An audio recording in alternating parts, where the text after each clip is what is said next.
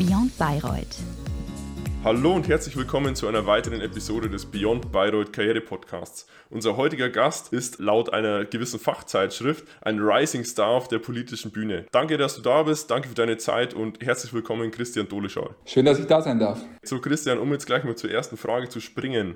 Deinen Lebenslauf stand jetzt kann man ja als Brand Bayreuth Brüssel bezeichnen. Ja, wie bist du eigentlich äh, zu dieser Zwischenstation Bayreuth gekommen? Du bist ja wie Markus und ich ein echter Oberpfälzer und ähm, es ist eher ungewöhnlich, dass man dann nach Franken kommt und auch in die Wagnerstadt kommt. Was fandest du so so, spannend und so speziell an Bayreuth, dass du sagst, okay, da möchte ich jetzt studieren? Also gibt es mehrere Gründe. Einer ist natürlich, dass die Uni Bayreuth, gerade auch die juristische Fakultät, einen ausgezeichneten Ruf genießt. Das war tatsächlich einer der Gründe, warum ich gesagt habe, wenn Bayreuth so nah äh, vor der Haustür liegt, warum nicht auch Bayreuth? Und da kommen wir auch schon zum zweiten Grund.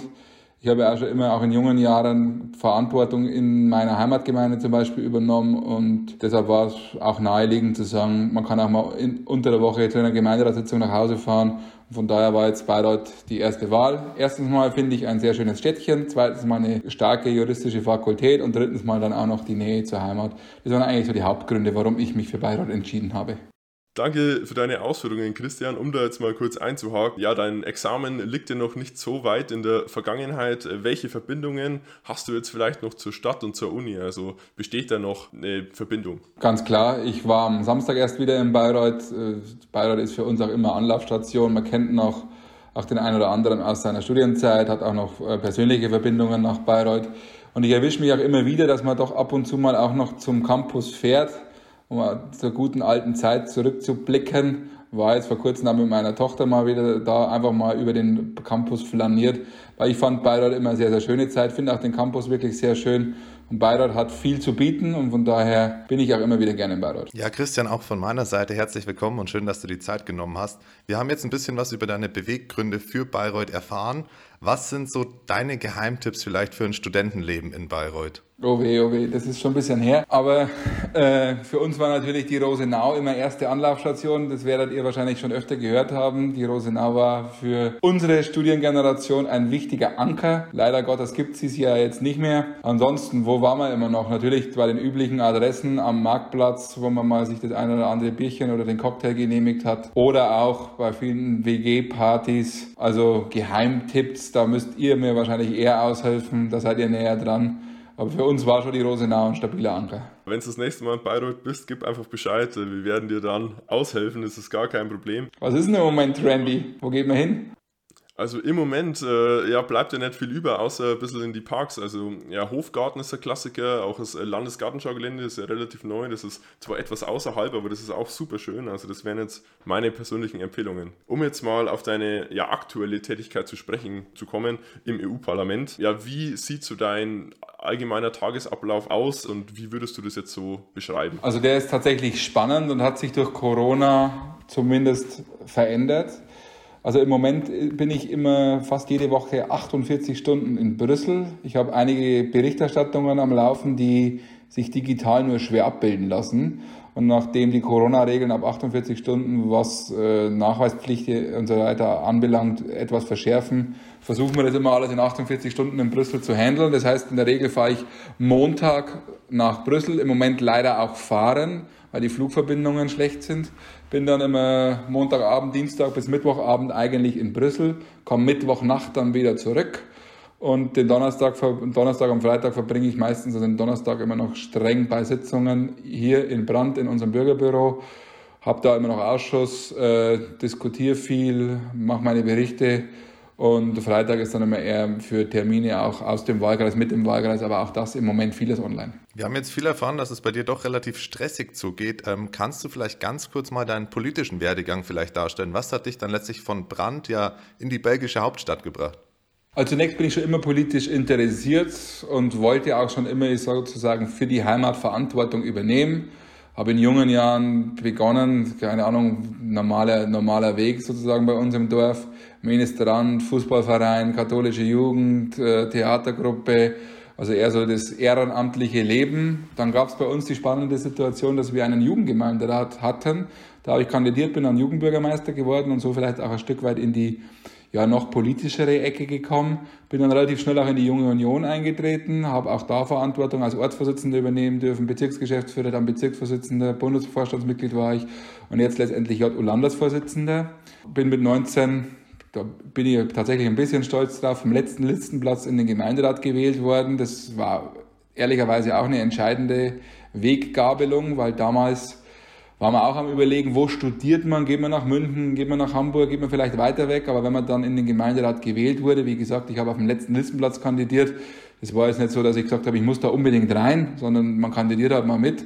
Aber wenn man dann auch von, ich sage mal in dem Fall der Älteren, mit 19 ist man jetzt eher der Jüngere, äh, so viel Verantwortung zugetraut bekommen hat, dann hat es auch ein Stück weit, macht es Spaß, macht es Freude und führt auch dazu, dass man sagt, ich will auch sozusagen im Brand was vorwärts bringen. Und warum gerade das Europaparlament? Das ist auch eine spannende Frage, hat auch zwei, drei Hintergründe. Erstens mal der Name Doleschall Sachs, der ist jetzt nicht der klassische bayerische Name, zumindest vor 50, 60, 70, 80 Jahren, sondern mein Opa ist aus dem Sudetenland, damals vertrieben worden im Jahr 1946 habe ich mich auch schon immer mit der Geschichte beschäftigt, war auch schon zwei, dreimal mit ihm in seiner Heimat und finde es spannend, dass wir jetzt in diesem vereinten Europa leben dürfen. Und für mich auch noch entscheidend war, dass wir am 30. April 2004 einen Tag, bevor zehn Länder zur Europäischen Union, bevor die EU-Osterweiterung vollzogen werden durfte, in Waldsassen, also nicht weit von hier, auch nicht allzu weit von Bayreuth weg, als JU die Welcome Europe Party gefeiert haben. Wir haben mit Freunden aus Tschechien, mit Freunden aus Polen äh, die EU-Osterweiterung gefeiert. Manfred Weber war damals JU-Landesvorsitzender.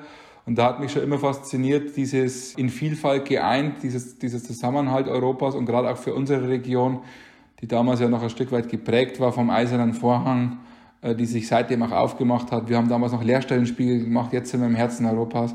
Und ich glaube, das ist so die Faszination fürs große Europa, das aber in unserer Region auch im Kleinen, nämlich mit unseren tschechischen Freunden, ich sag mal, auch tagtäglich erlebbar und spürbar ist.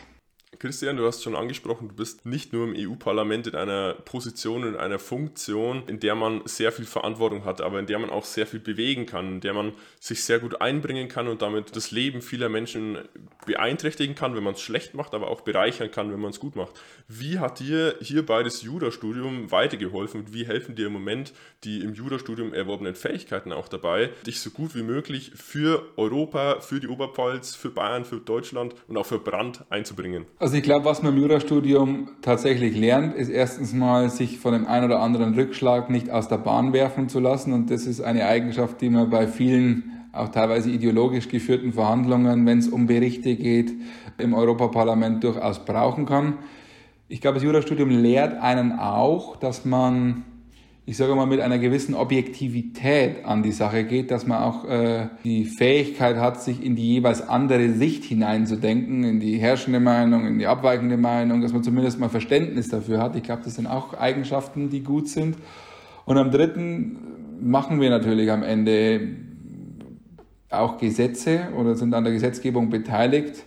Und auch da merkt man, ist es von Vorteil, wenn man so ein Stück weit die Struktur verstanden hat, wenn man auch weiß, man diskutiert jetzt bei dem Punkt das, bei dem Punkt das und nicht alles durcheinander.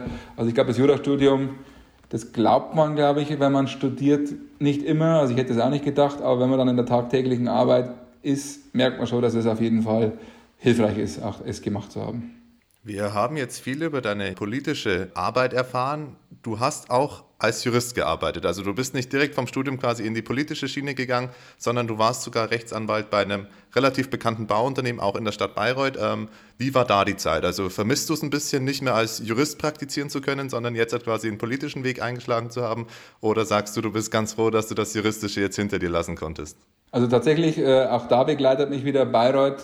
Ich war beim großen Bauunternehmen in Bayreuth, ich glaube, den allermeisten dürfte bekannt sein, als Syndikusanwalt. Auch das habe ich gemerkt. Ich, äh, ist ja immer die Frage, wo man dann nach dem Jurastudium hingeht, wofür das Herz brennt. Jetzt war der Staatsapparat nie das, was mich äh, sozusagen irgendwie irgendwelche Gerichte oder auch irgendwelche Ministerien oder Landratsämter, das, was mich begeistert hat, sondern schon immer auch so ein bisschen, wie muss ich das verhandeln, wie kann man auch die ein oder andere pragmatische Lösung finden. Ich, ich beschreibe mich immer so, ich bin nicht derjenige, der auf Seite 38 den vierten Meinungsstreit noch ausbreitet, sondern eher derjenige, der sagt, wir müssen das irgendwie auch in pragmatische Bahnen lenken, immer mit einem juristischen Wissen im Hintergrund, aber gerade am Bau und gerade bei unternehmerischen Entscheidungen ist Jura ein Aspekt, aber nicht der einzige. Und dieses Spannungsfeld hat mir wirklich immer unfassbar viel Spaß gemacht. Also dass man da auch äh, sich jetzt überlegen kann, streitet man ewig rum oder bringt man dem anderen auch mal nahe. Eigentlich sind wir juristisch im Recht, aber wir wollen miteinander weiterhin diese Baustelle zu Ende bringen. Und ich sage, diese ganzen Fertigkeiten, die man da auch dann nochmal aus der praktischen Arbeit mitbringt, sind auch hilfreich für die politische Arbeit. Mir hat es immer unfassbar viel Freude gemacht, auch da zu arbeiten. Und ich muss auch ehrlicherweise sagen, das war schon auch ein spannender Abwägungsprozess, ob man dann die Kandidatur eingeht oder ob man auch bei einem Job äh, unterwegs ist, der einem Freude macht. Habe ich jetzt so entschieden, aber wir sind ja auch nur beurlaubt. Also wenn es mal wieder schief geht, hoffe ich, dass die Tür beim Bauunternehmer noch offen ist, weil beides, beides sehr schöne Jobs sind, ganz ehrlich. Christian, du hast auch gerade ganz schön ein brennendes Herz erwähnt. Ja, wann hat dein Herz denn für die Politik zum Brennen begonnen oder wann äh, wusstest du jetzt für dich, vielleicht im Studium, um das jetzt mal aufs Studium zu beziehen, wann wusstest du jetzt im Studium für dich, okay, ich möchte Syndikusanwalt werden, ich möchte vielleicht im Unternehmen arbeiten, kein Beamter werden und gleichzeitig möchte ich noch meine politische Karriere intensivieren. Man kann ja auch im Gemeinderat sein, äh, ohne jetzt deinen Werdegang hinzulegen und das so ein bisschen nebenbei machen, aber ja, wann hat dein Herz Feuer gefangen, um jetzt mal bei der Metapher zu bleiben? Also für die Politik tatsächlich schon in jungen Jahren, also spätestens als man dann so als Jugendbürgermeister gab es bei uns auch ein bisschen Widerstände damals vom, vom Bürgermeister. Das hat mich auch noch ein bisschen motiviert, da dran zu bleiben und das ein oder andere Thema auch umzusetzen. Und als es dann alles ganz gut funktioniert hat, hat man schon gemerkt, das macht einem Freude, das macht einem Spaß. Und ich sage auch tatsächlich immer, also das, was mich am meisten antreibt, ist Heimat gestalten. Also bei allen politischen Prozessen, glaube ich, ist dieses Heimatgestalten, egal auf welcher Ebene, ob das als Gemeinderat ist, als, äh, als Landtagsabgeordneter, als Kreisrat, als, als Bundestagsabgeordneter oder auch als Europaabgeordneter, das ist das, was mich wirklich am Ende antreibt. Das war bei mir schon im ganzen Jurastudium zu spüren, nachdem ich schon bevor ich das Studieren dann begonnen habe oder während dem Studium gleich am Anfang in den Gemeinderat gewählt wurde. Die Frage mit dem Syndikusanwalt, das ist eine spannende Frage, die war relativ lange offen. Also bei mir war immer klar, eigentlich wollten wir eine Kanzlei aufmachen. Es gab auch da schon ernsthaftere Bemühungen.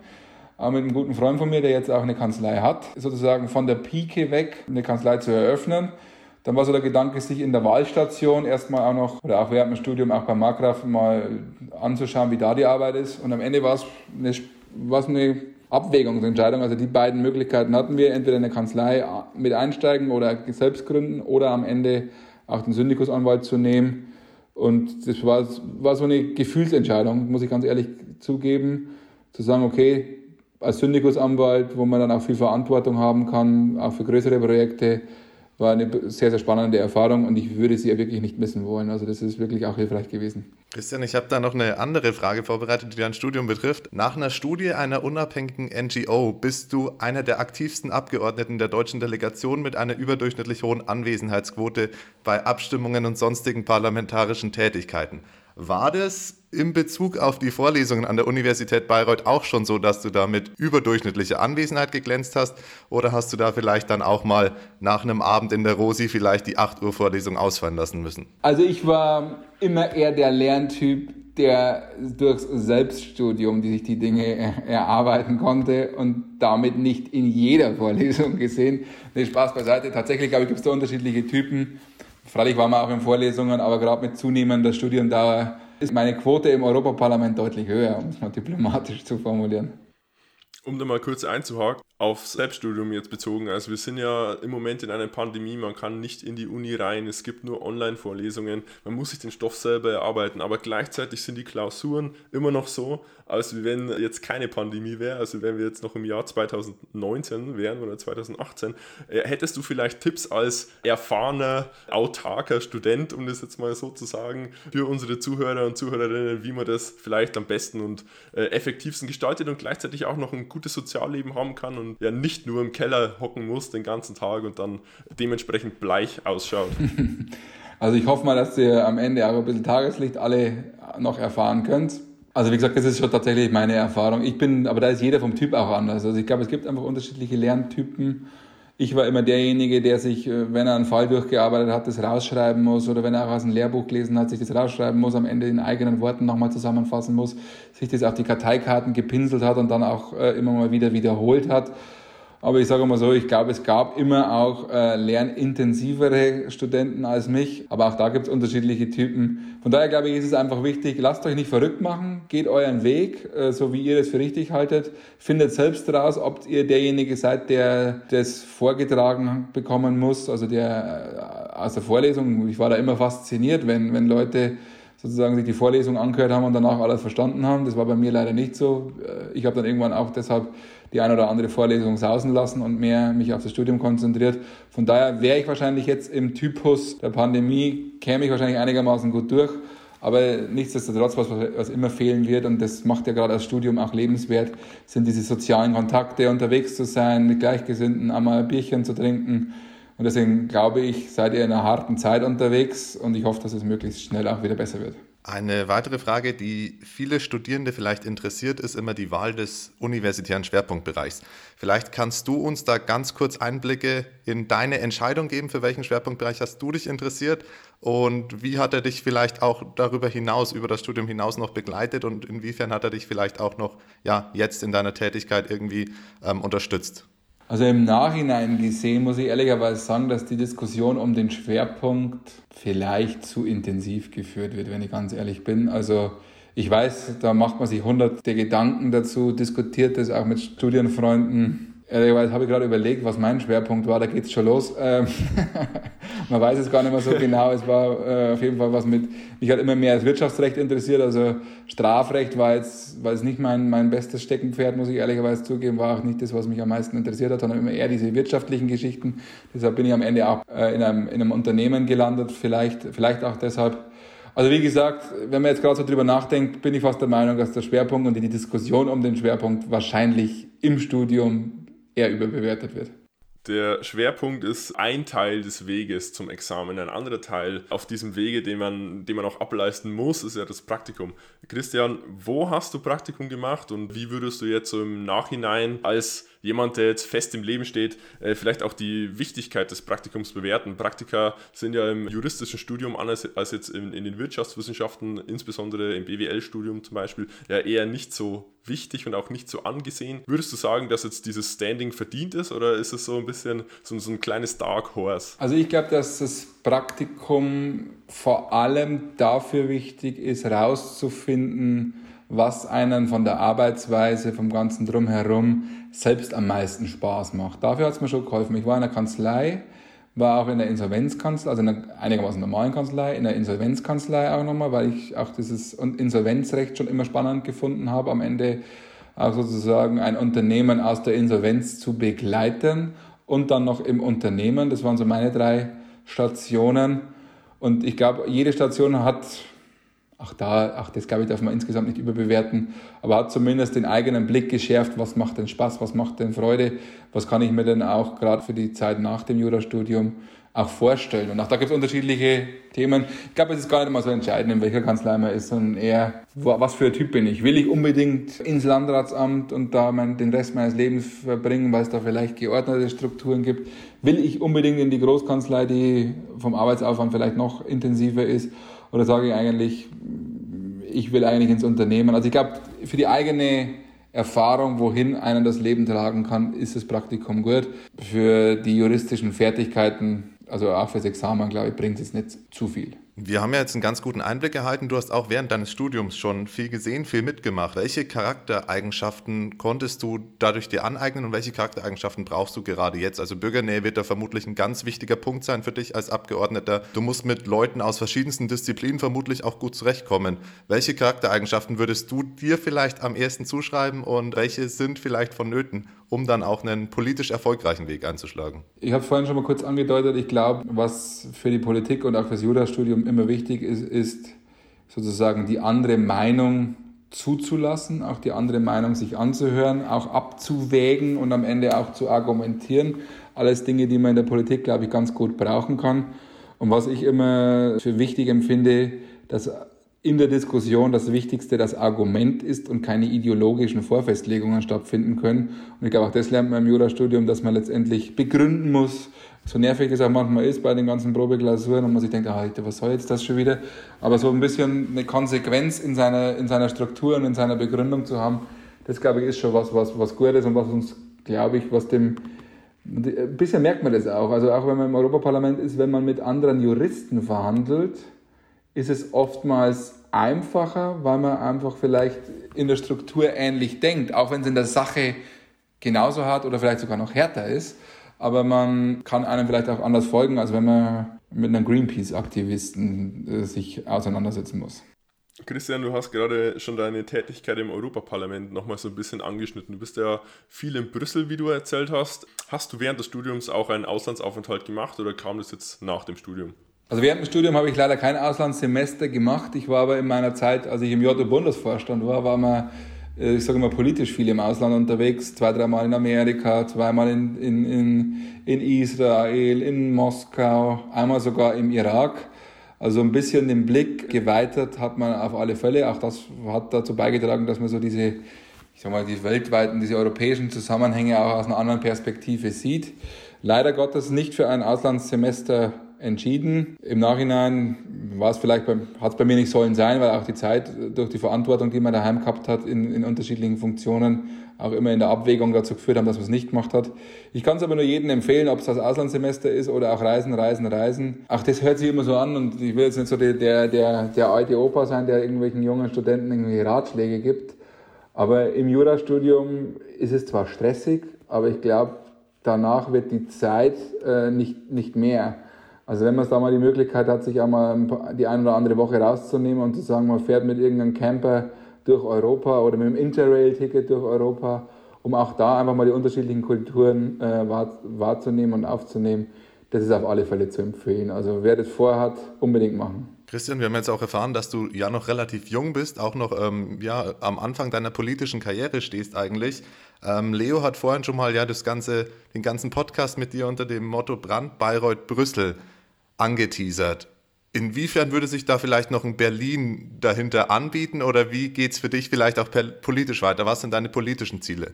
Also zunächst mal glaube ich, bin ich in Brüssel ganz gut aufgehoben, habe mich schon immer für die europäische Ebene am, am meisten interessiert. Von daher, ich sage ja oft immer eher Brand Bayern Brüssel, aber äh, man kann auch Brand Bayern Berlin Brüssel nennen, man kann auch Brand Bayreuth Bayern Berlin Brüssel, also man kann die B die B-Serie fortführen, wenn man so will. Nee, Spaß beiseite.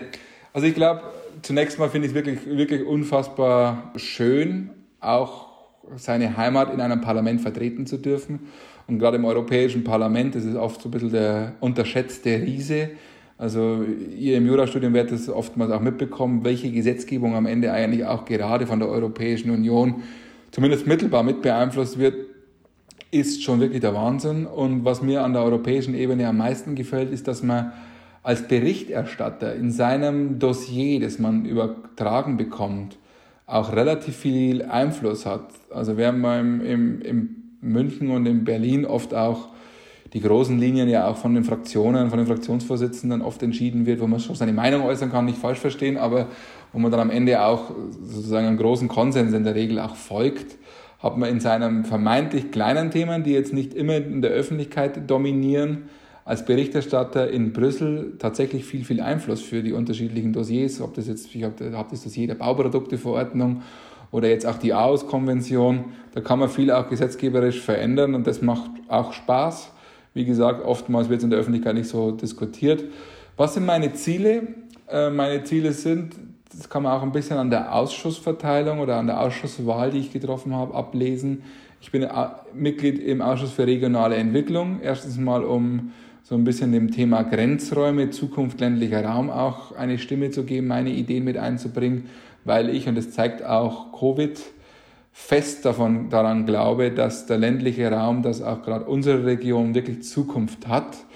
Wir brauchen ein Stück weit eine Urbanisierung des ländlichen Raums, dass man sozusagen im ländlichen Raum das ein oder andere Angebot auch noch mehr schafft. Aber dann, glaube ich, hat der ländliche Raum gerade mit den Möglichkeiten des mobilen Arbeitens, auch immer im, im, in der Wechselseitigkeit, dass man auch ein, zwei Tage, drei Tage in die Stadt sozusagen fahren kann, aber auch dann viel von zu Hause aus arbeiten kann. Unfassbar viel Charme, auch für die Lebensqualität.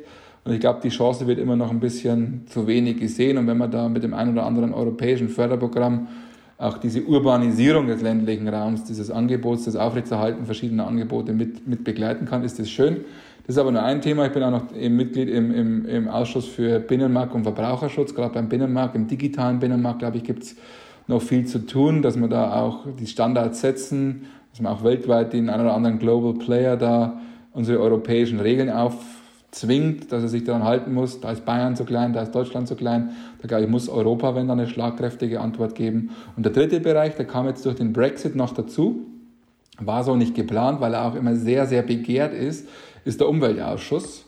Und gerade mit Green Deal und alles, was da gerade ansteht, hat der Umweltausschuss und auch die Umweltgesetzgebung ist ja auch in großen Teilen auf der europäischen Ebene sehr, sehr viel Charme, aber auch sehr, sehr viel Arbeit. Und im Umweltausschuss merkt man leider am meisten, die anderen beiden Ausschüsse sind sehr unideologisch, da geht es auch wirklich um die Sache und im Umweltausschuss geht es auch leider oft um ideologische Auseinandersetzungen. Von daher hat aber jeder Ausschuss so seinen speziellen Reiz, will jetzt gar nicht wissen, was der schönste ist. Jeder hat seine speziellen Herausforderungen. Und das, glaube ich, sind so die drei Megathemen. Einmal die Heimat voranbringen, Heimat gestalten, wie ich es vorhin schon mal erwähnt habe. Auf der anderen Seite so diesen digitalen Binnenmarkt mitbestimmen zu dürfen oder auch da seine Meinung mit einbringen zu dürfen. Und das dritte, wie schaffen wir es denn, das Megathema Klimaschutz äh, so zu gestalten, dass der Green Deal am Ende auch ein Exportschlager wird, dass der Green Deal in allen Teilen der Welt sozusagen äh, Nachahmer findet und wir gemeinsam die Welt zu einem besseren Ort machen. Danke, Christian, für deine Ausführungen zur EU und zu deinen persönlichen Zielen. Du hast schon den Umweltausschuss angesprochen und dass da eine hohe Frustrationstoleranz auch deinerseits gefragt ist. Man kennt ja dieses hohe Frustrationspotenzial typischerweise vom Jurastudium. Hast du vielleicht im Jurastudium Überwindungsstrategien und Wege entwickeln können, die du jetzt vielleicht auf deine Arbeit in den Ausschüssen übertragen kannst, um eben deine tägliche Arbeit zu erleichtern und eben noch produktiver zu werden, als äh, du jetzt schon bist. Also erste Empfehlung, erzählt niemals euren Verwandten und Bekannten eure Noten, weil wenn man acht Punkte hat und dann sagt, man hat acht von 18, ist man mit acht schon einigermaßen froh und ihr sagt, acht von 18? Oida, hast du, das, hast du das überhaupt noch bestehen können? Also aufhören mit Punktezahlen im, im nicht juristischen Umfeld äh, zu jonglieren, erhöht das Selbstwertgefühl. Ähm, und äh, ja, ansonsten wie gesagt, man darf sich da auch nicht unterbringen lassen. Also man geht oft durchs Jurastudium und denkt sich, es muss noch besser sein, es muss noch besser sein, es muss noch besser sein. Man muss sich auch mal anschauen, wo man dann auch wirklich immer liegt. Also lasst euch nicht entmutigen, auch durch die ein oder andere schlechte Klausur, auch wenn man mal irgendwo durchfällt. Das gehört dazu, das gehört zum Leben. Und wenn man dann in der, ich sage mal, in der echten Welt angekommen ist, stellt man auch fest, dass man das eigentlich auch ganz gut parieren kann. Also für Selbstvertrauen ist das Jurastudium nicht das Beste, aber macht euch auch da nicht verrückt. Also da kommen wir überall gut durch. Ja, Christian, wir sind dann auch schon fast am Ende unseres Podcasts angekommen, nachdem zum Einstieg schon mal ja ein Titel gefallen ist. Du bist zusätzlich auch Top 40 unter 40 des Wirtschaftsmagazins Kapital im Bereich Politik und somit vielleicht ja auch eine Inspiration für viele Studierende der Universität Bayreuth jetzt. Gibt es eine Sache, die du den Zuhörenden vielleicht noch mit auf den Weg geben möchtest? Lasst euch nicht verrückt machen, geht euren Weg, findet heraus, äh, was euch Spaß und Freude macht, welcher Lerntyp ihr seid, welcher Arbeitstyp ihr seid. Und ich glaube, im Jurastudium hat man auf jeden Fall alle Fertigkeiten und Fähigkeiten, am Ende auch äh, viele Berufe auszuüben. Muss am Ende auch nicht immer ein juristischer Beruf sein, sondern das Jurastudium, glaube ich, gibt einem auch viel mit auf den Weg, auch in anderen Bereichen unterwegs zu sein, auch in der Politik. Und von daher Kopf hoch und tapfer bleiben. Das waren doch jetzt super Schlussworte. Danke dafür, Christian. Von meiner Seite nochmal vielen Dank, dass du da warst und danke, dass du dir die Zeit genommen hast. Wir hoffen natürlich, dir hat es gefallen und äh, wir wünschen dir an dieser Stelle auch alles Gute für die Zukunft und dass du deine Ziele erreichst und ja, Europa zu einem besseren Ort machst. Danke, ich freue mich und hoffe, dass wir mal wieder was voneinander hören. Schöne Zeit.